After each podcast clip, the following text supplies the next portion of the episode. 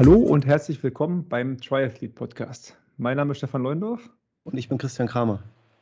Ja, Christian, sind wir wieder zusammen. Ja, ja. Bei der, ich habe gerade überlegt, es ist, glaube ich, die dritte Staffel, die elfte Folge. Es sind jetzt schon wie viele Jahre, die wir das machen mittlerweile? Knapp anderthalb zumindest, mit Corona-Pause, aber das kennen ja viele. Beziehungsweise Homeschooling. Ja. Ja, ähm, heute mache ich mal die Einleitung, weil äh, ich unseren Gast äh, etwas länger kenne als du. Ihr habt euch gerade kennengelernt sozusagen. Und zwar äh, ist unser Gast ehemaliger Wasserspringer, ähm, worauf wir bestimmt auch gleich zu, zu äh, sprechen kommen, was da die, der schwierigste Sprung war, den er da äh, nicht gestanden hat, sondern äh, Kopf über ins Wasser gehechtet hat, hoffentlich.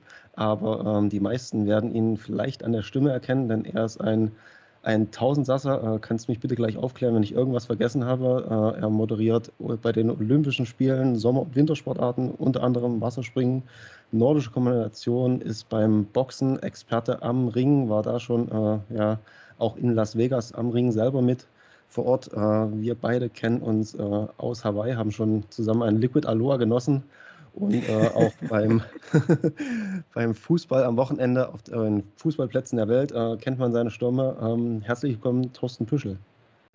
Hallo ihr beiden, freue mich sehr. Ja, eine Sache habe ich noch vergessen. Ähm, du bist ja oder warst Mitorganisator und hast ihn mit aus der Taufe gehoben, den Skiweltcup in Dresden, den 73, äh, nee, den Skiweltcup und den 73 in Dresden mit initiiert, was ja auch so ein bisschen ja, lange Anlaufzeit gebraucht hat und äh, weswegen wir auch mal so ein bisschen sprechen wollten äh, und auch ja, darauf zu sprechen kommen. Aber dazu vielleicht erstmal später mehr. Ja, also das ist das Projekt, was mich im Augenblick am meisten hier in Dresden umtreibt. Das ist der, der 73, äh, der dann äh, Ende Juli 22 die Premiere haben wird. Ja. ja.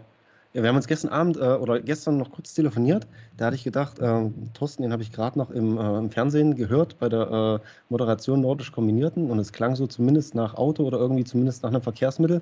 Da hatte ich gedacht, ist er jetzt auf dem Weg von, äh, von Oslo zurück und äh, nach Dresden. Aber Corona sei Dank, leider Gottes, warst du nur, nur im Studio und aus, aus der Ferne Daumen drücken und, und moderieren. Ansonsten bist du ja eigentlich immer vor Ort gewesen.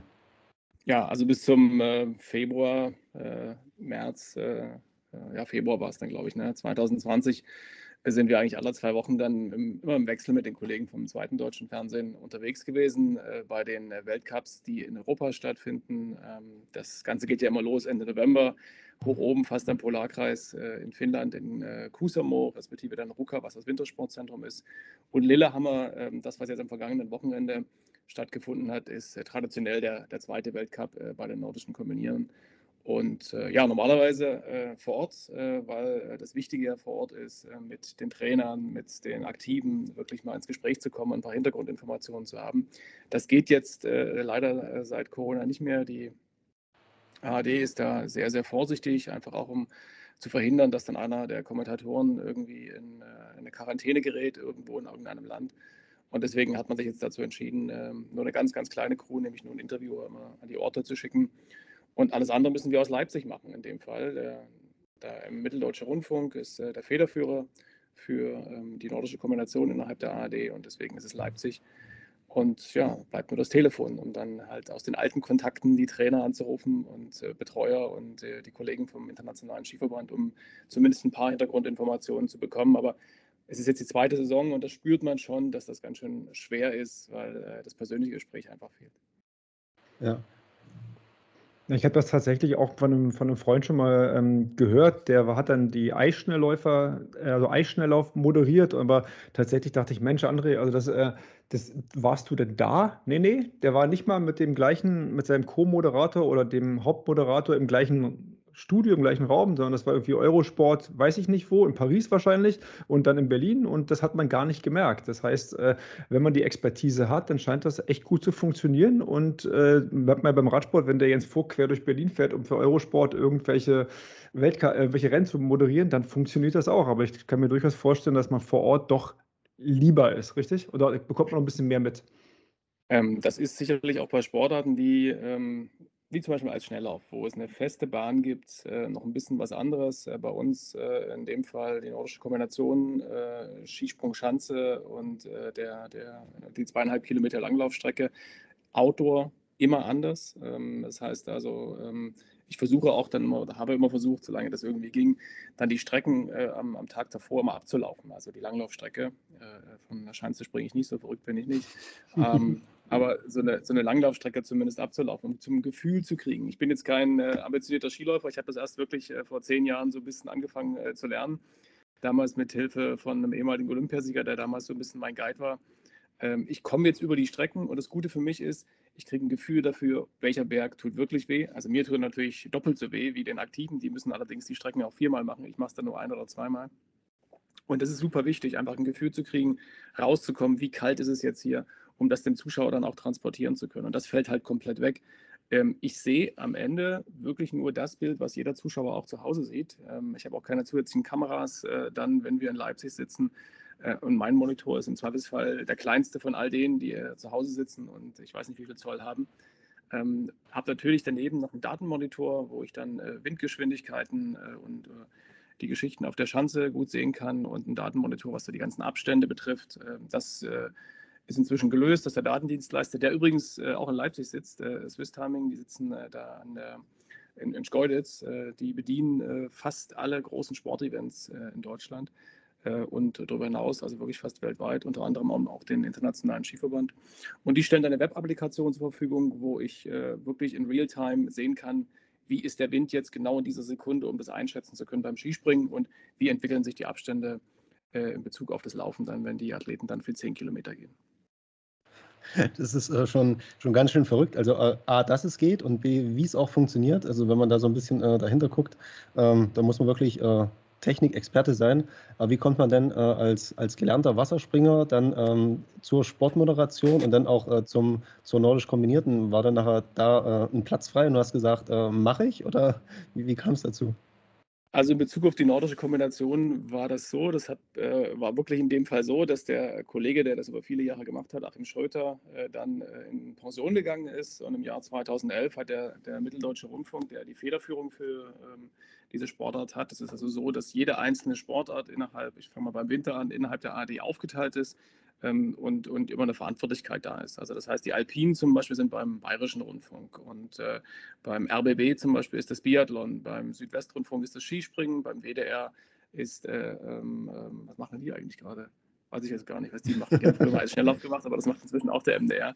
Ähm, also es ist ähm, aufgeteilt auf die Sender und in dem Fall hat dann äh, der Mitteldeutsche Rundfunk ein Vorschlagsrecht, äh, was den neuen Kommentator betrifft. Und da hat der MDR dann damals ein Casting gemacht mit, ich glaube, sechs, sieben Leuten, die sie eingeladen haben.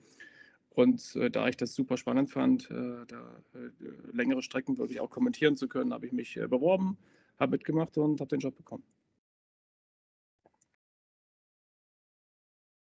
Okay, also das hört sich ja natürlich relativ äh, konventionell an, um es mal so zu sagen. Das heißt, deine, naja, obwohl ich, äh, ich vielleicht äh, doch nicht, was sie dir wahrscheinlich nicht gesagt haben, ist, ähm, dass, wenn man ja von der Schanze springt, hast du ja auch so ein bisschen Airtime und das heißt, da haben es wahrscheinlich doch deine Wasserspringen-Expertise äh, oder Historie doch ein bisschen geholfen. Aber fliegt, also, fliegt ihr da glaub, genauso lang? Da, Entschuldige? Habt ihr da genauso viel Airtime? Es sieht immer so aus, als würden die Jungs mit den Skiern ein bisschen länger unterwegs sein. Mag mich täuschen. Auf jeden Fall, ja. Nee, ist wirklich so. Ähm, aber ähm, es klang jetzt vielleicht ein kleines bisschen einfach. Ich habe mich natürlich im Vorfeld dieses Castings intensiv damit beschäftigt. Ne? Ich bin äh, mal äh, nach Oberhof gefahren, habe mich mit äh, einem, einem, Trainer den ganzen Tag äh, an, an, seine Fersen geheftet, habe den äh, alles gefragt ähm, war beim Training dabei, habe mit Athleten geredet, um einfach ein Gefühl dafür zu kriegen. Und äh, habe mich dann natürlich intensiv mit, mit ein paar äh, Videos hingesetzt, äh, was Kollegen äh, im Vorfeld kommentiert haben, ähm, wusste ungefähr, was bei dem Casting passieren wird ähm, und habe mich dann entsprechend natürlich intensiv vorbereitet. Und äh, dann äh, kommt die Erfahrung dazu, dessen, dass man halt als, als Kommentator in diversen anderen Sportarten schon unterwegs war. Und ja, hat mir schon beim Casting großen Spaß gemacht, hatte ein gutes Gefühl und eine Woche später kam dann auch das Go und das hat mich natürlich sehr gefreut. Und seitdem, ist jetzt ähm, Herbst äh, 2011 oder Winter 2011 ging es los, bin ich eigentlich immer dann diese drei, vier Monate im Winter aller zwei Wochen irgendwo unterwegs. Äh, für die nordische Kombination ist das, ich hatte angedeutet, geht es los hoch oben im November, Dezember, wo wir hier noch nicht so richtig Winter haben, äh, mit, mit Kusamo und mit Lillehammer. Und äh, dann jetzt nächste Woche ist Ottepe in, in Estland dran, dann geht es nach Europa mit mit der Ramsau und äh, dem Dachsteingletscher und dann ist erstmal Weihnachten und dann geht es eigentlich hier in Mitteleuropa weiter. Ne? Aber um die Airtime noch ganz kurz aufzunehmen, ja. äh, also beim Wasserspringen weiß ich, wie lang es ist, nämlich genau 1,6 Sekunden äh, von, äh, vom 10 Meter bis runter. Da schafft man dann äh, die ganz verrückten halt viereinhalb Salti, das muss man sich wirklich mal vorstellen. Äh, und beim Skispringen ist es natürlich ein bisschen länger. Ja. Gab es eigentlich äh, irgendwann mal, zumindest könnte ich mir vorstellen, vielleicht so eine ganz verrückte Wette, dass doch mal äh, probiert wird zu springen, zumindest von so einer kleineren Schanze. Weil ich stand mal äh, allerdings im Sommer beim 73 in Lachti. Äh, da haben die die Sprungschanzen, da sind eins, zwei in Betrieb und das ist aber ganz phänomenal, weil im Auslauf ist dann im Sommer bei denen äh, ein wunderschönes Freibad, was von der Location ziemlich geil ist. Äh, ein paar Triathleten, Triathleten kennen das, aber ähm, ich könnte mir nicht im Ansatz vorstellen, da auch nur äh, irgendwie runterspringen zu wollen, weil auch allein der Aufsprunghügel ist ja unglaublich steil. Nein, also ganz klar, äh, keine Wette der Welt würde mich da hochbringen. Äh, viel zu großer Respekt äh, und es ist auch einfach wirklich gefährlich, wenn man da nicht als kleiner Steppke anfängt. Wir sind gerade dabei, einen kleinen Film zu drehen über Erik Frenzel, der wahrscheinlich seine letzte olympische Saison bestreiten wird. Ich war mit ihm jetzt in seinem Heimatort in Geier im Erzgebirge und da sind ein paar ganz kleine Schanzen die nach seinem Namen jetzt schon benannt sind, weil er so große Erfolge gehabt hat. Und dann sind wir mal auf so eine Kinderschanze und man fängt ja wirklich erstmal an, einfach nur den Absprunghang herunter zu gleiten. Dann fallen die meistens äh, mit ihren vier, fünf Jahren schon mal um und irgendwann sind es die ersten kleinen Hüpfer, äh, zwei Meter, drei Meter und so steigert man sich. Das ist ja ähnlich wie beim Wasserspringen. Man fängt an, äh, man plumpst mal ein bisschen vom Beckenrand rein. Äh, man geht ja auch nicht gleich äh, aufs zehn Meter hoch, sondern das ist ein Prozess. Und äh, als Sportler, als Kind, als Jugendlicher treibt man immer die Grenzen ein bisschen weiter vor. Aber ähm, jetzt nochmal als Erwachsener auf diese Schanze zu gehen, das ist hochgefährlich und das sollte man doch lassen. Ja, es ist nichts, was man wie Triathlon auf dem zweiten, zweiten sportlichen Bildungsweg, wie ich immer so schön sage, anfängt. Also ich war tatsächlich auch mal in, äh, in Oberwiesenthal und da, ich glaube, da gibt es ja auch alle, wie sie alle heißen, haben ja da ihre eigenen Standen tatsächlich und das ist genauso wie du sagst, Thorsten, also die, die Kleinen fangen an. Und wenn du jetzt sagst, zwei, drei Meter, das ist schon eine ganze, wenn man das nicht gewohnt ist, wenn man dann springt, fühlen sich ja so 30, 40 Zentimeter, fühlen sich ja schon an wie, wie zwei Meter, ja. Und äh, als Anekdote, wir haben ja hier in, bei Berlin in, äh, bei Bad Freienwalde, glaube ich, sogar die nördlichste Skisprunganlage Deutschlands. Das heißt, das müsste man nachgucken. Bad Freienwalde ist das. Äh, da kann man mhm. vorbeifahren auf dem Fahrrad und kann dann sich das angucken. Mehr aber auch nicht. aber Christian Thorsten, ihr habt euch auf, äh, auf Hawaii auch ähm, kennengelernt oder wart, wart da zumindest gemeinsam. Das heißt, so ganz fremd ist der Triathlon nicht. Hat ja auch was mit Wasser zu tun. Äh, für mich, nee, auf keinen Fall fremd. Wobei das wirklich äh, eine, eine, eine, kuriose Geschichte war, wie wir da eigentlich hingekommen sind, äh, gemeinsam mit meinem Kollegen Erik Stritter. Ähm, wir, wir hatten eigentlich äh, einen, einen, einen, Arbeitskollegen von seiner Frau äh, begleiten wollen, der äh, als Group Ager, Age Grouper, so als Age Grouper da hinein wollte nach Hawaii. Und das hatte dann ähm, ähm, nicht so richtig geklappt mit, mit dessen Firma, wollte man schön äh, Video-Podcast machen. Ähm, und, und irgendwann sind wir dann ähm, äh, in Richtung äh, sächsische Athleten gekommen oder Athleten aus äh, Mitteldeutschland und, und, sind dann noch auf äh, Christian, äh, Christian Ritter, so hieß Damals bei noch, dem, ja. ersten. ähm, und ich glaube, Christian, ich weiß gar nicht mehr, haben wir uns eigentlich im Vorfeld mal getroffen? Ich glaube ja, oder? Ja, also ihr hattet mich im Vorfeld mal zu Hause besucht. Dann haben wir ja. so ein paar, paar Sachen gedreht in der, in, der, Vorbereitung. Ähm, das muss ich auch quasi in der Leipziger Tieflandsbucht äh, auf, äh, Hawaii dann doch ganz gut vorbereiten kann. Und ähm, hatten da so ein erstes Abtasten und äh, war, war damals schon angenehm. Und dann, ja, auf Hawaii ähm, geht es ja den meisten sowieso gut. Äh, der Launegrad ist äh, bei den meisten sowieso ein bisschen äh, entspannter und viel, viel besser.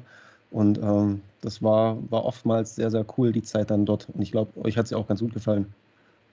Also für mich war äh, dieser Augenblick, wenn man dann nach, keine Ahnung, 24 Stunden äh, Reise äh, in, in Kona, wenn die Flugzeugtür aufgeht äh, und man dann völlig übermüdet und trotzdem aber diese, diese Luft spürt, äh, das, ist, das ist so eine Belohnung für all das, was jetzt irgendwie an Reisestrapazen da war. Ähm, ähm, das, das, das war großartig für uns. Und was dann gefolgt äh, ist, ähm, hat das alles nochmal absolut getoppt. Alles, was andere Leute einem erzählt haben, dieses Gefühl, wir sind, glaube ich, Montag rübergeflogen und Dienstag früh, klar auch durch den Jetlag, kommen wir verabreden uns gleich früh halb sieben oder um sechs äh, zum Schwimmtraining, um da ein bisschen was zu drehen. Und dieses Gefühl, da am Pier zu stehen, diese hunderten Menschen, ähm, alle in ihren, ihren, äh, in ihren Neos oder in ihren Badehosen, nein, Neos haben sie da nicht an, aber Badehosen, äh, dann da reinzugehen und nach anderthalb Stunden ist alles vorbei, äh, weil einfach äh, alle diesen, dieses, dieses Schwimmtraining genutzt haben. Hat uns so doll gefallen äh, und die Woche dann äh, hochspannend, das Rennen nochmal, ich ziehe da so viel den Hut, wer das auf sich nimmt und bei dieser Hitze es dann übersteht. Und äh, ich glaube, 2013 war das, Christian, ne? als du dann, glaube ich, als 12., 13., 14. reingekommen bist. 14, glaube ich, wenn mich nicht alles 14. irgendwie so. Irre, irre. Ja, ja, da haben wir uns kennengelernt oder sehr eng kennengelernt, würde ich mal sagen. Ja. Und dann folgten ja noch äh, ein paar Jahre danach. Ja. wir hoffen natürlich alle, dass wir das bald wieder sehen und, und erleben können, weil so ein bisschen hat sich, habe ich das Gefühl, als ob das gar nicht mehr stattfindet. Zumindest in der Wahrnehmung ist das letzte Mal Hawaii äh, ich sage jetzt mal, es war 19. Ja. Äh, also 18 war ich das letzte Mal vor Ort und 19 äh, ist gefühlt irgendwie Ewigkeiten her und mit, der neuen, mit dem neuen Austragungsort, ich weiß nicht, wie ihr das seht, aber vielleicht für die Profis, okay, auf jeden Fall. Da ist eine Weltmeisterschaft, da können die einen Weltmeister ausfahren. Der hält dann irgendwie ein halbes Jahr, wohingegen der Frodeno Jan jetzt ja vier Jahre Weltmeister war oder ich weiß es schon gar nicht mehr, drei. Und äh, aber für einen Age-Grupper finde ich persönlich, muss ja immer noch das, oder ist zumindest, glaube ich, Hawaii was ganz anderes, Thorsten, genau aus den Gründen, die du gerade beschrieben hast, äh, weil ja, Utah, Utah ist nicht Kona. Nee, also ich glaube auch, also wie du schon sagst, für die äh, Athleten ist es ganz nett und äh, für die Profis, dass da überhaupt eine WM stattfindet, weil ich glaube, das bist du auch äh, deinen Fans und Sponsoren letztlich auch schuldig, dass du, äh, egal wo die stattfindet, äh, da auf jeden Fall startest. Aber ich glaube, der Nabel der Welt, das ist so ein bisschen wie Wimbledon im, im, im Tennis. Äh, alle finden zwar auch die French Open und Australian Open und äh, US Open auch geil, aber ich glaube, wenn sich einer entscheiden könnte, würden die meisten dann vielleicht äh, von den vier äh, Grand Slams eher Wimbledon nehmen. Und ich glaube auch, dass der äh, Sieger, der in Utah, den wird es dann wahrscheinlich bloß einmal geben, wenn es die WM dort dann gibt. Aber das ist immer so ein bisschen 1B oder so 1 mit Sternchen. Der ist so dann auch Ironman-Weltmeister aber ist dann halt in Utah Weltmeister geworden. Und dann dummerweise im gleichen Jahr gibt es dann halt auch noch höchstwahrscheinlich die WM dann hoffentlich in Kona. Dann bist du nur ein halbes Jahr Weltmeister und dann nicht mal, nicht mal auf Hawaii. Das ist immer so ein bisschen äh, vielleicht ein kleiner Marke, auch wenn das, wenn das zu hart klingen mag. Ja, also ich ähm, glaube auch, dass, dass Hawaii äh, nicht nur für äh, die Athleten, also für die Age-Grupper, sondern auch für äh, die, die ein Jahr lang, so muss man es ja wirklich sagen, das ganze Projekt unterstützen, einfach auch so ein, so ein Sehnsuchtsort ist. Ähm, ich glaube, in unserem ersten Jahr haben wir einen, der war, glaube ich, Maschinenbauer, Mitte 30, Ende 30 aus Thüringen begleitet, ähm, wo die Familie natürlich dabei war. Und dieses, ähm, dieses hinarbeiten, hin zur Qualifikation erstmal. Er sagt, ich habe ein, ein, ein, ganzes Jahr habe ich nur halbtags arbeiten können und ansonsten hat die Familie und habe ich sehr, sehr intensiv zurückgesteckt, weil einfach so intensive und, und, und, und zeitaufwendige Vorbereitung nötig war. Und dann ist es, glaube ich, für alle auch eine große äh, Freude, dann einfach dahin zu fahren. Dass er es dann noch geschafft hat und unter zehn Stunden ins Ziel gekommen war, das war natürlich noch größer. Aber überhaupt dieses Projekt, was man als gesamte Familie angeht, okay, wir supporten dich, äh, wir nehmen dir Dinge ab, wir verzichten äh, auf die Hälfte des Geldes, das du vielleicht verdienst. Einfach um diesen großen Traum, dass du dir den erfüllst, den wollen wir dann aber gemeinsam mit dir erleben. Und das dann am Pier, am Ali Drive äh, zu erleben, ist, glaube ich, nochmal eine andere Dimension als in, in Utah. Äh, und deswegen bin ich da komplett bei euch. Ähm, das ist wichtig, glaube ich, dass die WM stattfindet in Utah, einfach auch um den Profis wieder ein, ein, ein schnelles ähm, Ziel zu geben. Äh, das war sicher nicht, nicht, nicht, so, nicht so einfach für die. Ähm, und äh, der, der, Stau der Qualifikation, der aufgelaufen ist. Aber der Ironman gehört nach Hawaii. Ähm, zumindest mit der WM äh, ja. in der Langdistanz. Also ich versuche es immer so ein bisschen zu, zu vergleichen, ähm, dadurch, dass ich da äh, die Geburtsstunde des Triathlons mehr oder weniger dort war und dann auch äh, Ironman logischerweise so ein bisschen wie die, wie die Lachse alle, alle Triathleten kommen irgendwie so zurück zum Ursprungsort des, des Triathlons und treffen sich dort.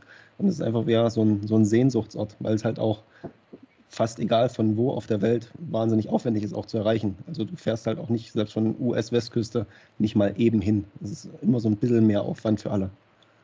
Ja. Habe übrigens letztens im Urlaub den, den, das Buch gelesen, gelesen von Jan Frodeno, der mir dann gesagt hat, er ist ja, glaube ich, bei der letzten WM äh, dann einfach mal andersrum geflogen ist, wo einem doch mal so bewusst mhm. wird, ähm, dass es eben wirklich zwölf Stunden Zeitunterschied ist. Das, das haben wir auch gemerkt, dass wir dann die ganzen Filme produziert haben hier für, fürs Fernsehen, dass man dann einfach ja auch immer denken muss, okay, wir machen es bis zum Abend fertig äh, und dann laden wir es irgendwie hoch. Nein, nein, das muss dann irgendwie 23 Uhr Ortszeit in Kona auch in Deutschland sein, weil da drüben ist es schon, gehen schon die Mittagsmagazine los. Ähm, also es ist äh, einfach ähm, wirklich ein, ein, anderes Gefühl, Klima, äh, die Menschen, die Vibrationen da und natürlich äh, auch die, die, die verrückte Zeitunterschied-Geschichte, dass es eben genau am anderen Ende der Welt ist. das macht es, glaube ich, auch genauer aus. Also ich kann es ja auch aus eigener Erfahrung sagen, dieses, dass man immer die Qualifikation als Age Grouper immer als Familiengesamtprojekt natürlich immer hat und dass man natürlich da auch die, ähm, die Einschränkungen und die, ähm, die, die Opfer, sage ich jetzt mal, bringt und das macht es natürlich dann immer umso schöner. Es war auch mal im Gespräch, dass der Ironman tatsächlich rotieren sollte, aber das haben wir ja ganz oft und auch von allen auch gerade eben nochmal sage ich jetzt mal, widerlegt, beziehungsweise sind uns einig, dass das nicht so sein soll. Bei der 70.3 WM hingegen ist es allerdings so. Und da ist es so, dass ähm, man sich ja über mehrere Wettkämpfe hinweg auch dort für die verschiedensten äh, WMs, Weltmeisterschaften qualifizieren kann. Ich habe es auch leider nicht auf dem Schirm. In Dresden werde ich mich qualifizieren können. Für welche Weltmeisterschaft? An welchem Ort? Für Lachti. Ach, für Lati, dann schließt sich ja der Kreis. Da kannst du auf die Schanze wieder gehen. Ist ja wunderbar. Und äh, du hast jetzt nicht vor, dich zu qualifizieren, sondern du möchtest uns quasi die Möglichkeit geben, dich zu qualifizieren. Also, ähm, dann, äh, wir freuen uns erstmal, dass das überhaupt geklappt hat. Ähm, dass, dass äh, Dresden ähm, da äh, jetzt in diesem äh, Kreis der, der Städte dabei ist. Äh, klar, Dresden wird Qualifikation sein für äh, die Weltmeisterschaft dann äh, in Lahti. Ähm, das ist zumindest der, der, der Plan, äh, den wir so von Ironman Germany übermittelt bekommen haben. Ähm, ja, also das ist äh, sicherlich ein, ein, ein, Projekt gewesen, ähm, was ich ja gemeinsam äh, mit meinem äh, Partner in der Firma, mit Hagen Bosdorf, angeschoben habe, ähm, der auch schon auf Hawaii war, eine sehr enge Beziehung auch zu, zu Jan Frodeno hat und seinem Management und dadurch dann auch äh, mit den Kollegen äh, von Ironman in Amerika und dann auch mit den Kollegen in Deutschland in Berührung gekommen ist. Dazu ähm, das Netzwerk, was ich hier äh, in Dresden habe und diese emotionalen, persönlichen Erfahrungen, die ich ja gerade habe, so ein bisschen durchblicken lassen, ähm, die haben uns dann dazu gebracht, zu schauen, ähm, ob man sowas hier vielleicht umsetzen kann. Ironman ist auf uns zugekommen und gesagt, Mensch, nachdem Rügen nicht mehr stattfinden kann, wollen sie unbedingt gerne im Osten Deutschlands was Spannendes machen. Und äh, das waren so die ersten Gespräche, die wir geführt haben mit, äh, mit Oliver Schick, äh, dem, dem Geschäftsführer von, von Ironman Germany, der da unser, unser Gesprächspartner und Ansprechpartner war. Und ja, jetzt haben wir es geschafft, das auf, äh, aufs Gleis zu heben und äh, sind immer noch dabei, die eine oder andere kleine Sache zu, ähm, zu fixieren. Aber das Projekt steht, die Strecke steht äh, und wir spüren eine große Begeisterung, nicht nur äh, bei den Athletinnen und Athleten äh, sind natürlich begeistert, dass das Rennen so schnell ausverkauft war und auch nachdem es dann nochmal von 2000 auf 2500 Athleten hochgesetzt wurde, äh, schon wieder ausverkauft ist. Ähm, das zeigt uns, dass die Idee, etwas zentrumsnah zu machen, ähm, auf eine Wechselzone zu gehen und dann eine Laufstrecke mitten durch die historische Altstadt zu bringen, dass das Konzept aufgeht und dass das erstmal viele begeistert. Und jetzt hoffen wir natürlich, dass wir den Athletinnen und Athleten perfekte Bedingungen bringen können, so wie es halt in einer Großstadt möglich ist. Ähm, das ist klar, insbesondere was die Radstrecke betrifft, hat man dann immer ein paar Einschränkungen, weil man gucken muss, ähm, was sperrt man ab, äh, wie weit kann man eine Großstadt lahmlegen äh, an einem Sonntag. Aber wir sind da in, in sehr, sehr guten Gesprächen und äh, was uns gefreut hat, dass eben diese Begeisterung nicht nur bei den Athletinnen und Athleten da ist, sondern eben auch hier bei der Region, sowohl ähm, die Kollegen von der Dresden Marketing im Dresdner Rathaus, aber auch äh, was den Freistaat Sachsen betrifft, sehen da wirklich große Chancen, auch was äh, die Strahlkraft der Stadt Dresden nach außen betrifft. Und deswegen haben sie das äh, toll unterstützt. Und ähm, im Augenblick ähm, ist es fantastisch, weil äh, alle auf diesen 31. Juli 2022 hinschauen und äh, jeder versucht mit besten Kräften, äh, das so schön und so toll wie möglich hinzubekommen. Ja.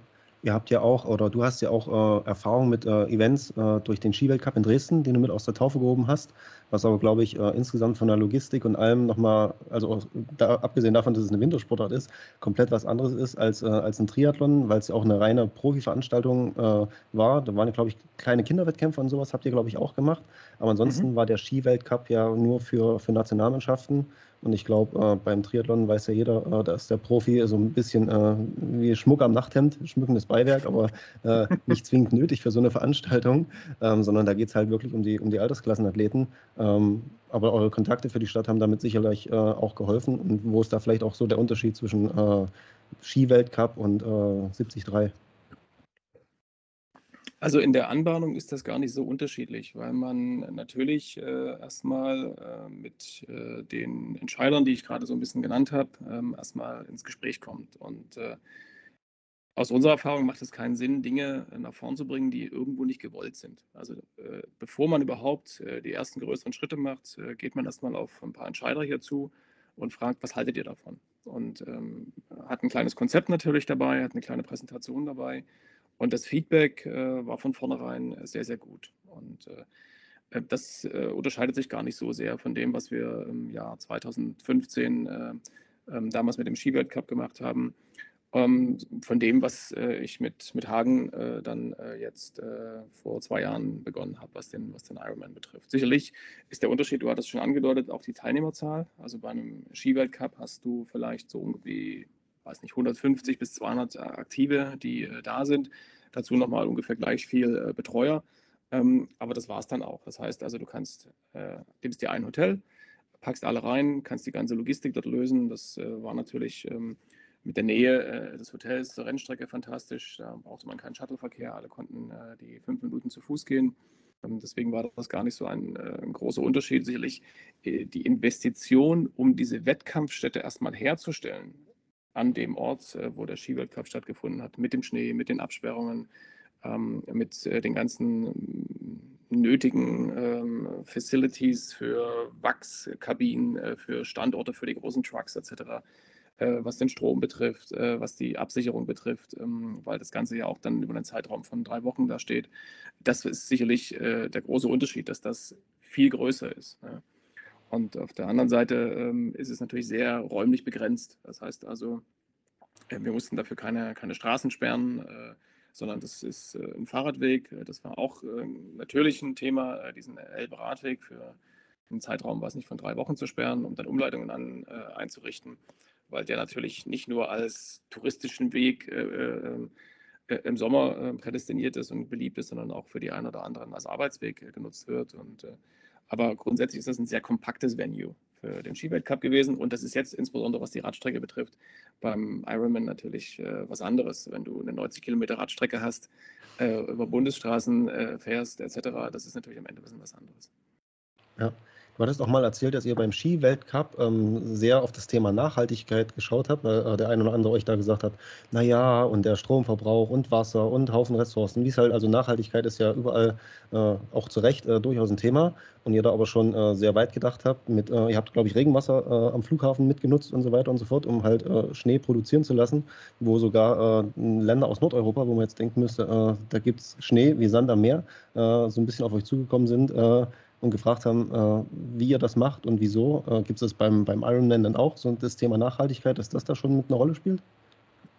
Ähm, na natürlich, wobei natürlich äh, äh, die, die Themen im Wintersport viel, viel größer sind. Also was die Schneeproduktion betrifft, ähm, das wissen vielleicht ja die wenigsten, ist es ja so, dass äh, für jegliche Sportarten, die ähm, man jetzt am Wochenende äh, im Fernseher sich anschauen kann, die auf dem äh, äh, alpinen oder im Nordischen stattfinden, Biathlon, Langlauf, äh, was auch immer.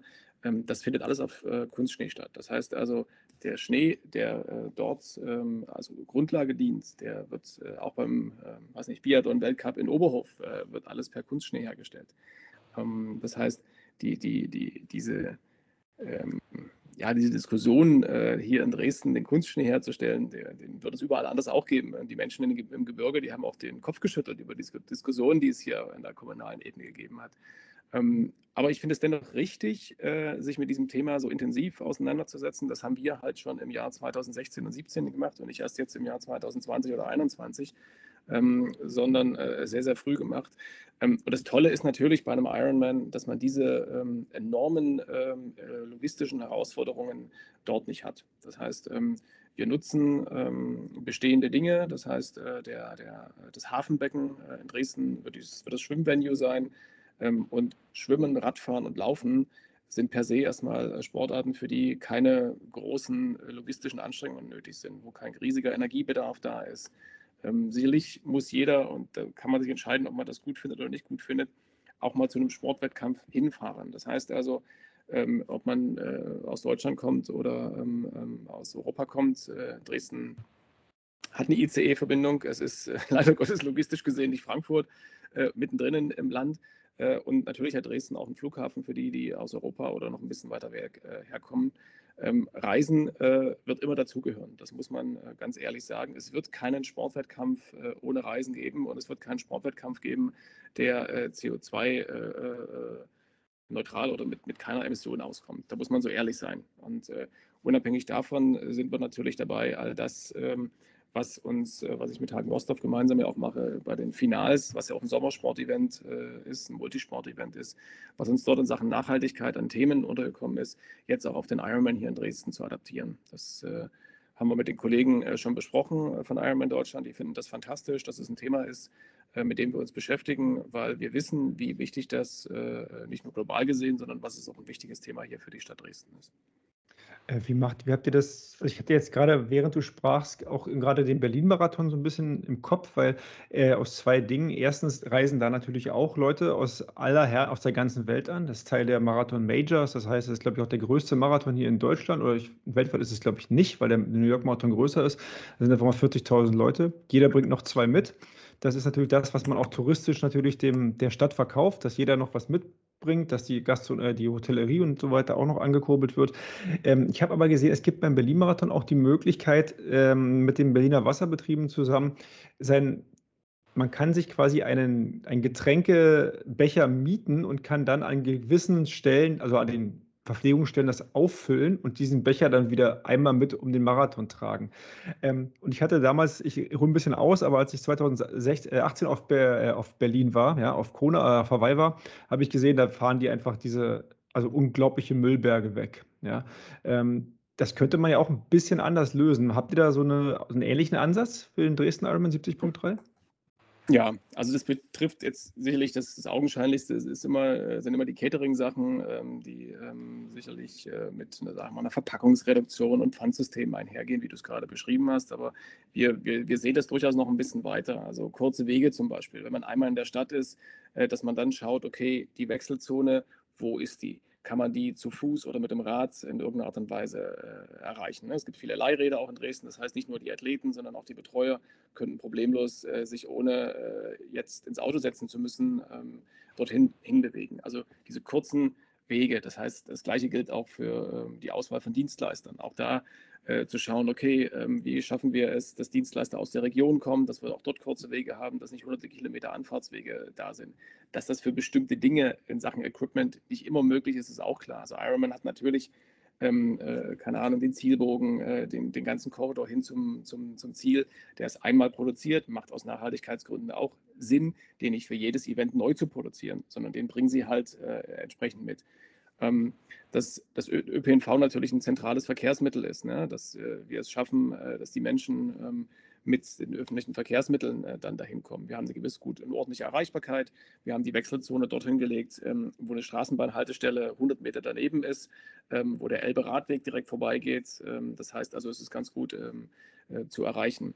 Dann ähm, sicherlich äh, zu schauen, dass man Ressourcen schont, dass man in Sachen Beleuchtung nicht irgendwie in der ganzen Nacht äh, das, äh, die Wechselzone halt äh, so äh, erleuchtet, als würde man dort ein Fußballspiel übertragen wollen. Dass man einfach immer wieder schaut, wie bekommt man das äh, äh, ressourcenschonend hin und das natürlich, wie du es beschrieben hast, auch auf das Thema ähm, Catering und, und entsprechendes Recycling, dass man halt Catering-Partner auswählt, die das von vornherein äh, mitliefern müssen. Ansonsten bekommen sie dann halt äh, den, den, den Vertrag nicht, äh, ähm, dass wir es schaffen, vielleicht mit dem Wasseranbieter in Dresden öffentliche Trinkbrunnen ähm, hinzustellen, dass es ausreichende Müllsammelstationen mit klarer Kennzeichnung gibt. Ähm, ja, all diese Dinge bis hin natürlich auch, dass wir, sag ich mal, soziale Verantwortung mit dazu packen. Das ist ja auch ein Teil der Nachhaltigkeit, dass wir gucken werden, dass auch der ein oder andere paralympische Athlet mit dabei sein kann. All die Dinge haben wir im Kopf ähm, und, und gehen sie entsprechend mit Ironman Germany auch an. Das ist super. Ich lasse da bei dem Catering gleich locker, aber die Frage, die mich da umtreibt und die muss einen auch umtreiben, ist tatsächlich äh, im Zielbereich äh, Erdinger oder Radeberger? Die Frage kann ich dir noch nicht äh, äh beantworten. Äh, soweit sind wir noch nicht. Okay, schade, weil das äh, denken wir drüber nach.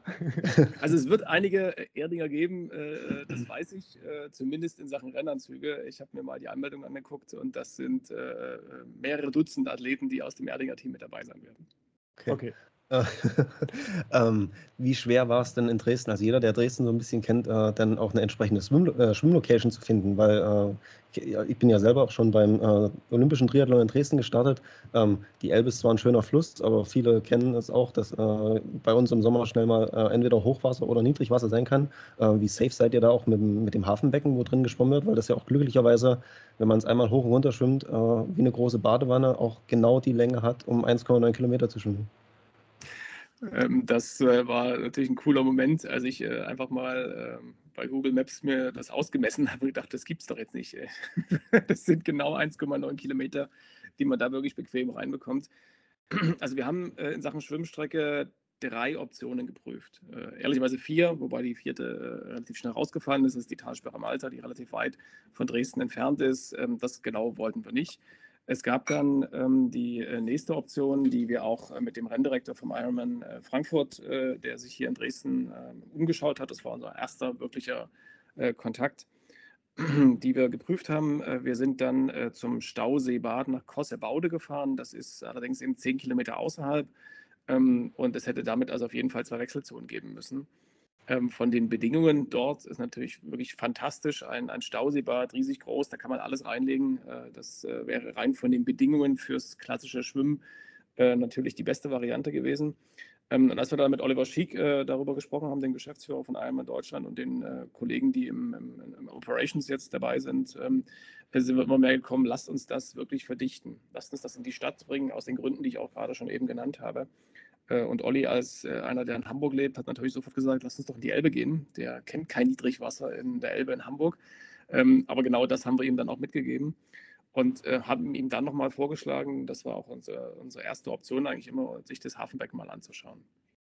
Und dort hat es schon mal vor, ich weiß nicht, acht Jahren, zehn Jahren, ich weiß es gar nicht genau, schon mal einen Triathlon äh, gegeben. Wir hatten uns dann auch äh, mit, äh, mit, mit deinem Kollegen Christian, mit Markus Tomschke mal zusammengesetzt, der ja hier in, in Pulsnitz lebt, gleich vor den Toren von Dresden.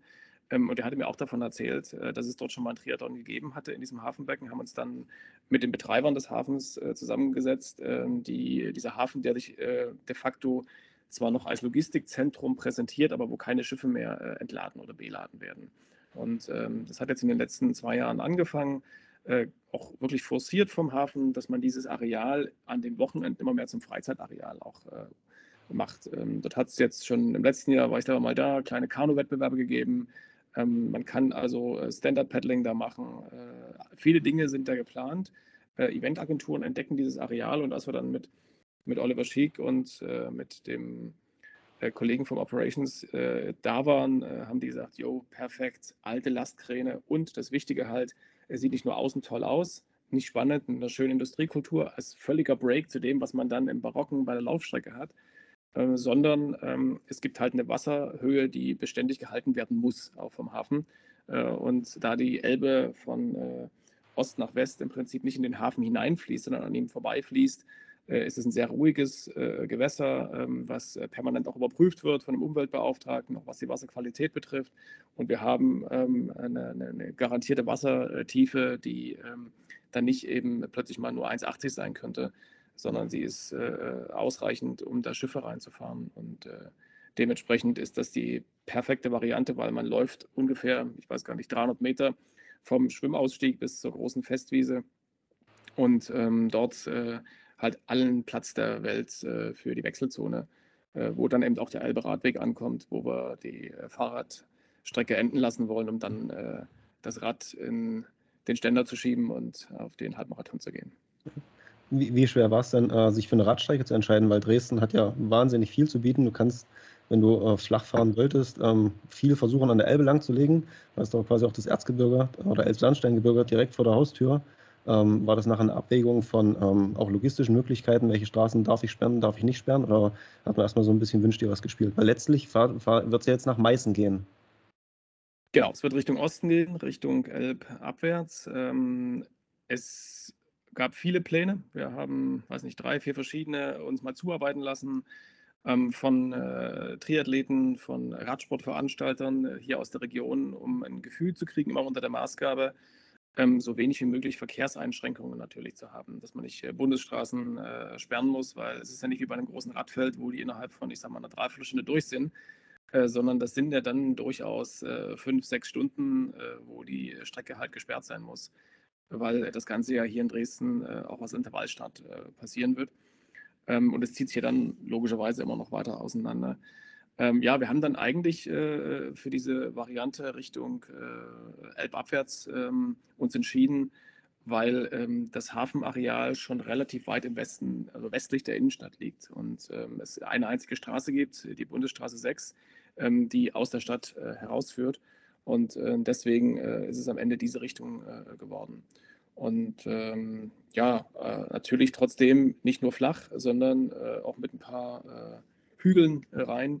Und äh, dementsprechend äh, gibt es also nicht nur den Weg aus der Bundesstraße oder mit der Bundesstraße aus der Stadt raus, sondern dann auch in die Elbhügel und, und, Höhen hinein, sodass es eine ähm, machbare Strecke für alle Age-Grupper sein wird, aber eine, wo auch mal zwei, drei ordentliche, knackige Anstiege drin sind.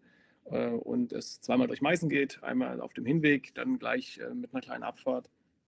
Man den Dom sieht äh, und dann durch Meißen durchfährt, wo wir auch einen kleinen Hotspot einrichten wollen, wo die Athleten angefeuert werden. Und dann geht es an der Elbe lang, fast bis nach Riesa, wo dann der Wendepunkt ist und dann entsprechend zurück.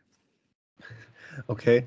Ähm, wirst du, äh, wie beim, beim, äh, bei den nordisch Kombinierten üblich, die Strecke auch mal äh, komplett in, selbst in Augenschein nehmen, radtechnisch und dann später auch lauftechnisch oder ähm, lässt du das sein? Also ähm, ich habe das ganz clever gemacht. Ich habe mir natürlich die Schwimmstrecke von oben aus angeguckt. Ja, das ist okay. Dann, das, äh, hätte, da hätte ich dich jetzt nicht verhaftet, aber äh, Radfahren äh, könnte man ja überlegen an einem schönen Tag im Frühjahr selber mal gucken, äh, wie sich so anfühlt. Ja, 90 Kilometer ist dann äh, für, für so einen Hobbyradler wie mich durchaus schon ambitioniert. Ähm, wir haben das Ganze natürlich mit den Ironman-Kollegen Entschuldigung, äh, mit den Ironman-Kollegen äh, per Auto abgefahren, hatten die Räder dabei.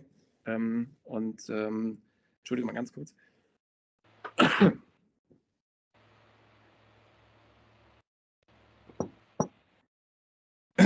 Also wir sind mit den Ironman-Kollegen die Strecke natürlich abgefahren, hatten die Räder dabei, respektive die beiden Ironman-Kollegen und an den neuralgischen Stellen ist aber mal einer ausgestiegen und hat es einfach mal probiert, was den Belag betrifft, was die Steigung betrifft ähm, um einfach ein gutes Gefühl auch dafür zu kriegen. Und äh, die Laufstrecke sind wir dann mit dem Rad alle zusammen abgefahren. Ja. ja. Also so war äh, dann das Checken der Strecke, äh, wenn gleich ich jetzt nicht 90 äh, Kilometer Rad gefahren bin und den Halbmarathon hingelegt habe. Wobei, glaube ich, für die Laufstrecke, äh, für Interessierte könntet ihr überlegen, äh, ob man äh, zumindest Telefon erlaubt, um Selfies zu machen und ein Audioguide, weil ja äh, schon ganz viel äh, kulturhistorisch äh, die Stadt auf jeden Fall zu bieten hat. Also es ist ja dann ein schnellerer Stadtrundgang, den man machen könnte, wenn man will. Ich glaube, das ist etwas, was das Alleinstellungsmerkmal für den Ironman 73 Dresden gelten wird, dass wir es geschafft haben, wirklich durch diese historische Altstadt so hindurchlaufen zu können. Wir werden äh, drei Runden haben. Es wird einen Zubringer geben vom, äh, von der Wechselzone, die im Sportpark Ostra ist. Der Sportpark Ostra, fantastisches Areal, was gerade auch mit dem neuen Stadion ja, was gerade gebaut wird, neu entwickelt wird.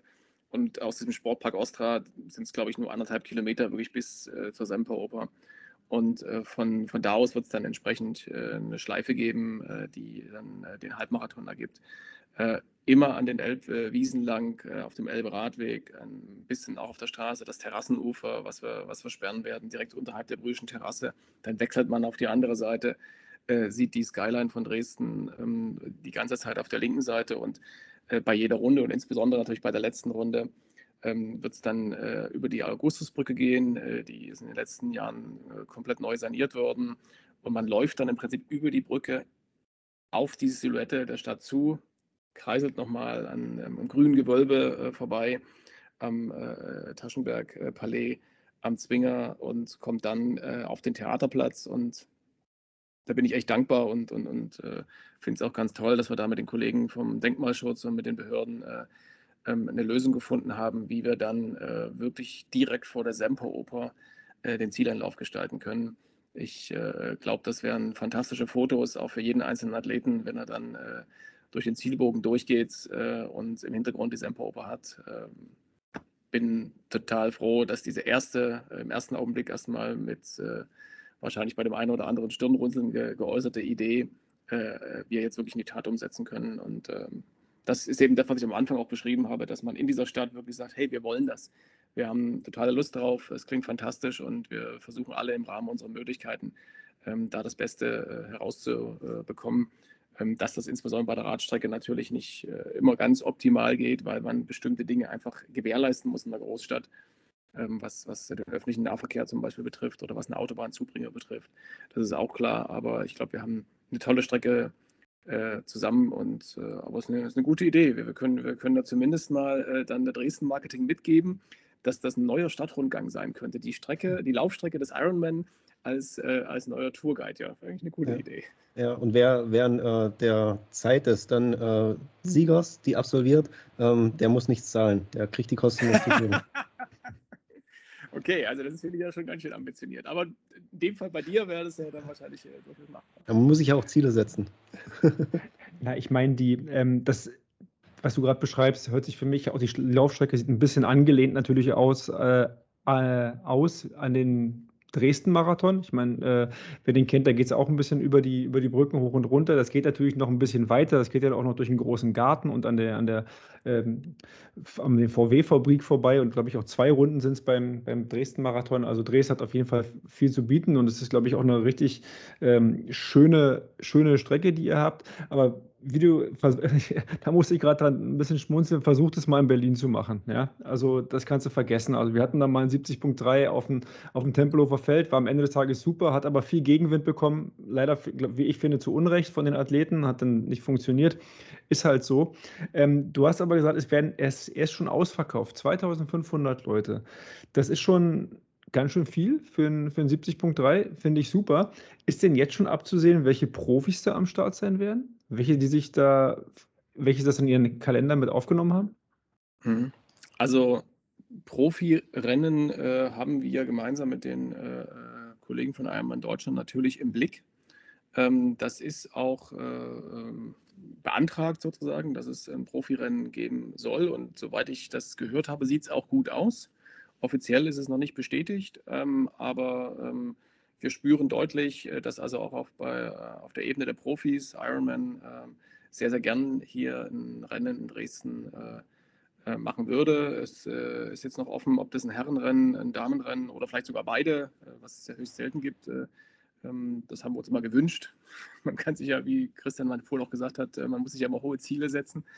Ähm, das wird aber nicht mehr lange dauern. Ich glaube, das ist eher ein, ein Thema von, von, von wenigen Wochen bis das offiziell bestätigt ist. Und äh, darauf freuen wir uns natürlich, äh, weil äh, wir natürlich dann auch hoffen, äh, mit so einem neuen deutschen Rennen ähm, dann auch den einen oder anderen Namen hier nach Deutschland holen zu können. Ich glaube, das liegt mit 31. Juli auch noch relativ gut. Eine Halbdistanz, ähm, die kann man sicherlich auch nochmal äh, für die, die dann in Hawaii dabei sein werden, mit dazwischen schieben.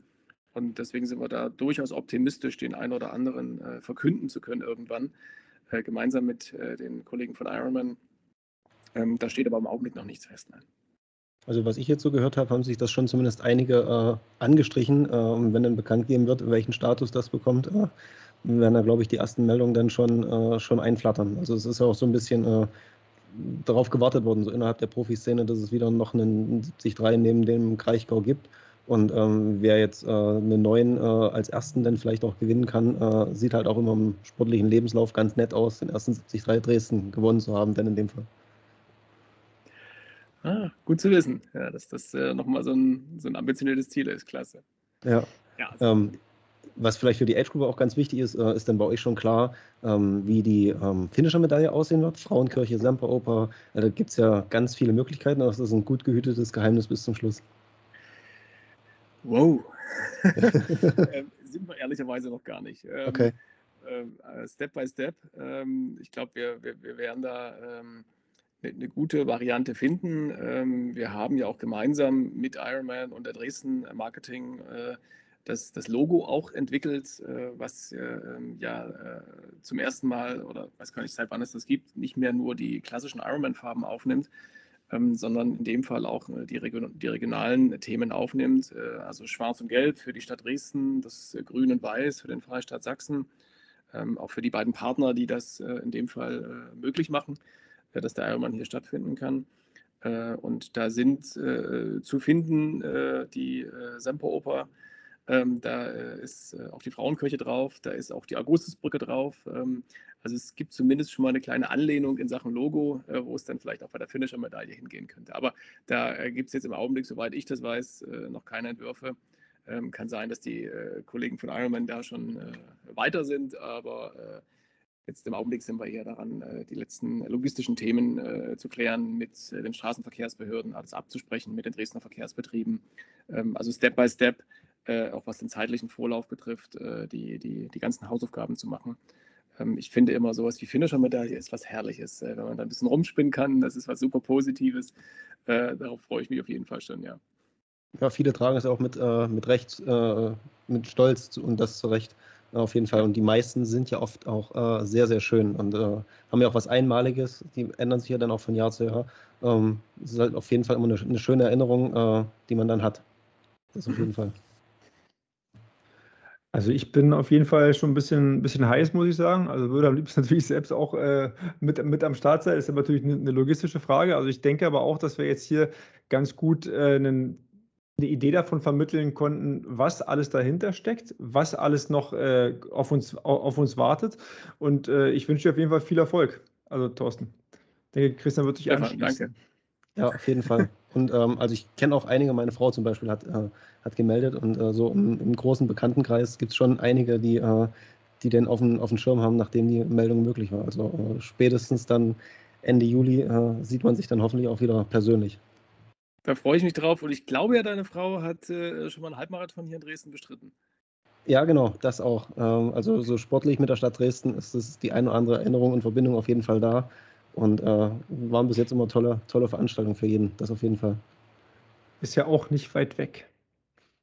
So. Ja, das stimmt. Plus, also das ist mir noch gerade eingefallen, weil ihr seid ja im Grunde genommen, äh, du meintest zwar, ihr seid nicht in der Mitte Deutschlands jetzt äh, ich glaube, die Mitte Deutschlands ist eh irgendwo in Thüringen, Nordhausen oder sowas, aber mhm. äh, mit, mit Frankfurt, aber tatsächlich äh, Tschechien ist nah dran, Polen ist nah dran und alles, was quasi drunten drunter kommt. Selbst Österreich ist, glaube ich, nicht so weit weg. Also ich glaube, da habt ihr auch da ein gutes Einzugsgebiet. Ja, also soweit äh, ich äh, von äh, dem Teilnehmermanagement von Ironman das mitbekommen habe, sind äh, die Tschechen auch die, die neben den deutschen Starterinnen und Startern das größte Feld stellen werden. Aber so ist es äh, wahrscheinlich relativ äh, international trotzdem aufgestellt, weil Dresden ist ja auch wirklich aus aller Welt durch den Flughafen allein erreichbar. Genau, genau, ja, ja. Also das sieht äh, sehr gut aus. Äh, das sind mehrere Dutzend Länder, äh, die gemeldet haben. Äh, natürlich, wenn es jetzt von ganz weit her kommt, das ist jetzt nicht ein ganzer Flieger voll, aber ähm, als ich die Länderliste gesehen habe, habe ich mich sehr gefreut. Ähm, und äh, ja, äh, Dresden so international zu erleben, der Flughafen super nah an der Stadt, man äh, fährt da raus, kann mit der S-Bahn äh, direkt bis in die City fahren. Und ähm, selbst wenn man da mit, mit dem Flieger und na, man kann im Prinzip von der S-Bahn-Station sogar zur Wechselzone laufen, irgendwie in zehn Minuten. Also logistisch wirklich großartig alles erreichbar und ja, wir freuen uns super drauf, dass dann weiß nicht, 10.000 Menschen, wenn man die ganzen Betreuer dazu zählt und sowas und Familien, die mitkommen, dann an diesem Wochenende in Dresden sein werden. Das wird großartig werden. Ja. Und vor allen Dingen, dass man sich auch dann wieder mal in echt sieht und äh, nicht alles nur virtuell ist oder anderen Leuten quasi dabei zugucken kann, weil ähm, ich habe es auch gerade, meine Frau meinte auch, es geht ja auch nicht darum, jetzt unbedingt einen Wettkampf zu machen, sondern was, worum es auch für die meisten Leute geht, neben der Finisher-Medaille und dem Finisher-Shirt, ist ja auch wirklich, sich dann auch untereinander auszutauschen und danach sagen zu können, Mensch, das bei Kilometer 40 da, dieser Hoch, das ging es bei dir auch so schlecht, ja. Und gerade das, um mal den, zum Schluss jetzt nochmal den Bogen zu Hawaii zu zu, zu spannen. Ich saß dann auch noch mit Patrick Lange, sitzt du denn nach diesem äh, Hoala-Swim da, du bist im gleichen, im selben Wasser, du bist auf derselben Strecke am selben Tag und kannst dann mitmachen. Das ist, glaube ich, das, was den Triathlon-Sport auch ausmacht. Und äh, also da, ich denke, da freuen wir uns alle gemeinsam drauf. Ja, das sehr, auf, auf jeden Fall. Also wenn wir, glaube ich, als, äh, glaube ich, auch als gutes äh, Schlusswort nehmen. Äh, bin, gehe fest davon aus, äh, in Sachsen scheint ganz oft die Sonne im Sommer, dass auch äh, gutes Wetter sein wird. Und ähm, selbst wenn nicht, wird, glaube ich, das Beste auf jeden Fall draus gemacht werden. Auf jeden Fall. Ich äh, würde das mal durchgeben an die Kollegen der diversen Wetterstationen, dass sie ja. dafür sorgen. Ja. Ähm, okay, das ist schon mal gut. 31. Dass Juli. gut, dass wir da auch einen kurzen Draht haben. ja, ja äh, Dankeschön fürs Zuhören und ich hoffe, es hat euch Spaß gemacht. Ansonsten, wie gesagt, lasst uns gerne einen Kommentar da auf den diversen Plattformen. Äh, wir verabschieden uns. Bis zum nächsten Mal. Danke. Ciao. Ciao.